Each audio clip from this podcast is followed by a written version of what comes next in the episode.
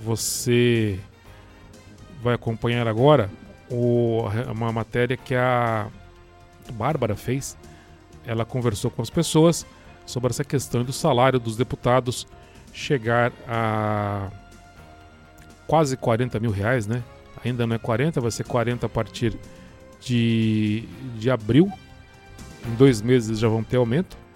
E enquanto isso, o nosso velho e bom salário mínimo é de R$ 1.302.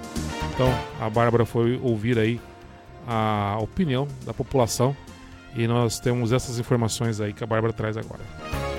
No quadro que você acha desta semana, a nossa equipe de reportagem da jornal perguntou para a população o que eles acham do salário mínimo ser no valor de R$ 1.302 e dos deputados 40 mil. Todos os entrevistados não concordaram com a desigualdade que acontece no país. Meu nome é Guilherme, tenho 34 anos, eu sou designer e o salário mínimo ser 1.300 e dos deputados ser 40 mil só mostra que a desigualdade no nosso país e, e, a lei das coisas não funciona.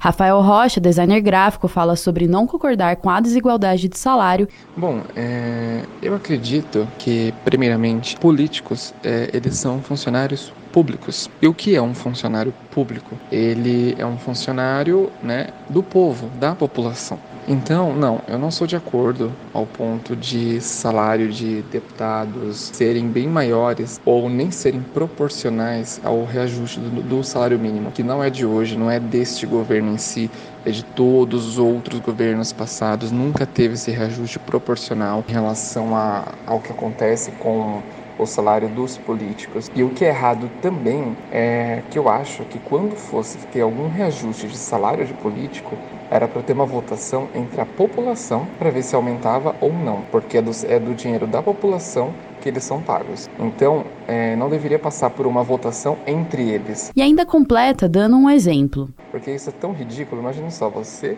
votar para aumentar o seu salário. É claro que você vai votar a favor. Quem vai votar contra? Então, é, já começa errado por aí. Então, não sou a favor disso, mas baseado ao salário mínimo também não ser proporcional a isso. É, é algo que o salário, o salário mínimo ele cresce em migalhas, infelizmente, e para quem recebe um salário mínimo, isso atinge aquela família, isso atinge aquela, aquele cidadão. Isso é muito triste. Às vezes as pessoas não sentem isso para quem recebe muito mais que o salário mínimo, mas para quem recebe, sente muito isso no bolso. Então, é, é minha opinião sobre, sobre essa questão de de, salário mínimo não ser reajustado de acordo ou proporcional ao que é reajustado ao salário de deputados. Anísio Júnior, analista de dados, falou sobre professores ganharem um salário baixíssimo, enquanto os deputados ganham muito mais, mesmo não tendo uma função ativa. Para mim, além de indignante olhar para esses dados, só mostra mais o quanto essa matriz aí, salário versus valor social versus importância social, não faz sentido nenhum aqui. É, professores que ganham miséria, que ganham salários baixíssimos e que tem a devida importância de segurar a nação em pé e deputados que muitas vezes nem trabalham, que nem é, têm uma função ativa para o povo e, ganham um salário que eles mesmos decidem, né? É complicado. É, eu, eu vejo como um fator de revolta aí quanto a, a, esse aspecto social. Amanda Querubino é estrategista em marketing digital e trouxe uma explicação em como deveria funcionar o salário mínimo e o salário dos deputados no Brasil. Oi, meu nome é Amanda Quirobino e eu vou falar um pouquinho sobre o salário dos deputados e o salário mínimo. A gente tem que entender primeiro que o salário mínimo ele é feito com base na sobrevivência mínima. Então, teoricamente, o salário mínimo é um valor estipulado feito com base no cálculo da inflação e nos produtos que compõem a cesta básica, mais ou menos assim, uma forma abstrata de falar, mas assim. Esse cálculo, né, ele tem que ser reajustado para que a pessoa tenha uma sobrevivência mínima e está relacionado com o cálculo de poder de compra. Já os salários dos legisladores, ele é definido como um valor mais alto Porque, em tese, se você ganhar bem, você não teria necessidade de ceder para a corrupção. Ela completou dando um exemplo de como funciona o suborno e como os deputados deveriam agir, trazendo assim uma grande desigualdade econômica. Se você ganha mil e alguém te põe uma proposta de suborno de 5 mil, é muito mais do que você ganha. Então é fácil ceder. Já se você, teoricamente, é, tem um legislador que está ganhando bem, ele não vai ceder à pressão. Então ele não vai, por exemplo, ceder ao lobby, ele não vai passar um projeto de lei por, por acordos porque alguém pagou um suborno para ele. Não é tentador receber um valor a mais por quando você já ganha bem. Isso é uma coisa teórica.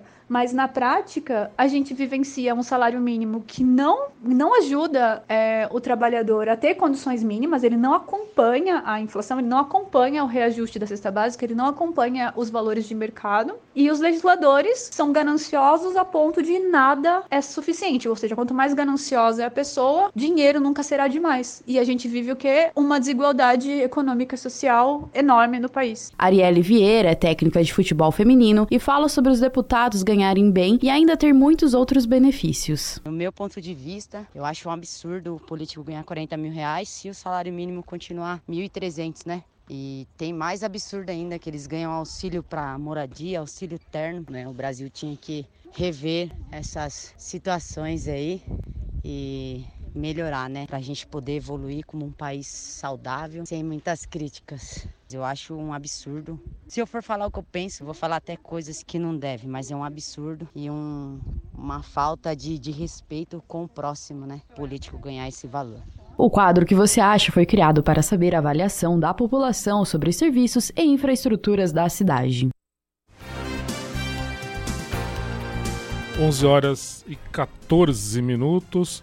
Você participando conosco pelo 3318 2454. A sua interação é sempre muito importante aqui.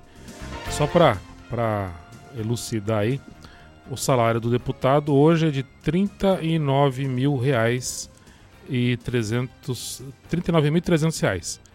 De hoje até o dia 31 de março.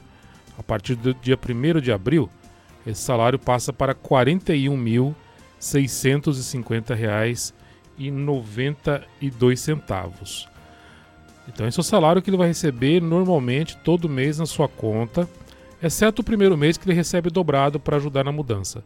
Mesmo aqueles que foram reeleitos e não estão mudando para Brasília, já estavam lá. Mas o salário é esse, é 41.650,92. Esse é o salário.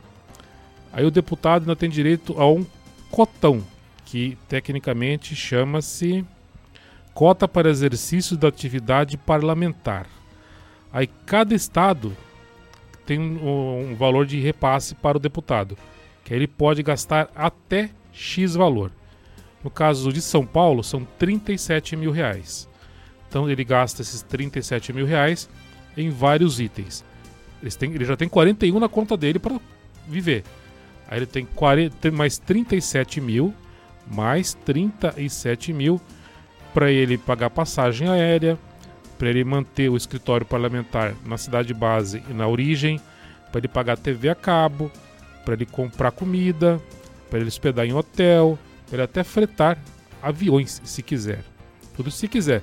Pagar combustível, pagar segurança, entre outras coisas que ele pode fazer com esses 37 mil reais.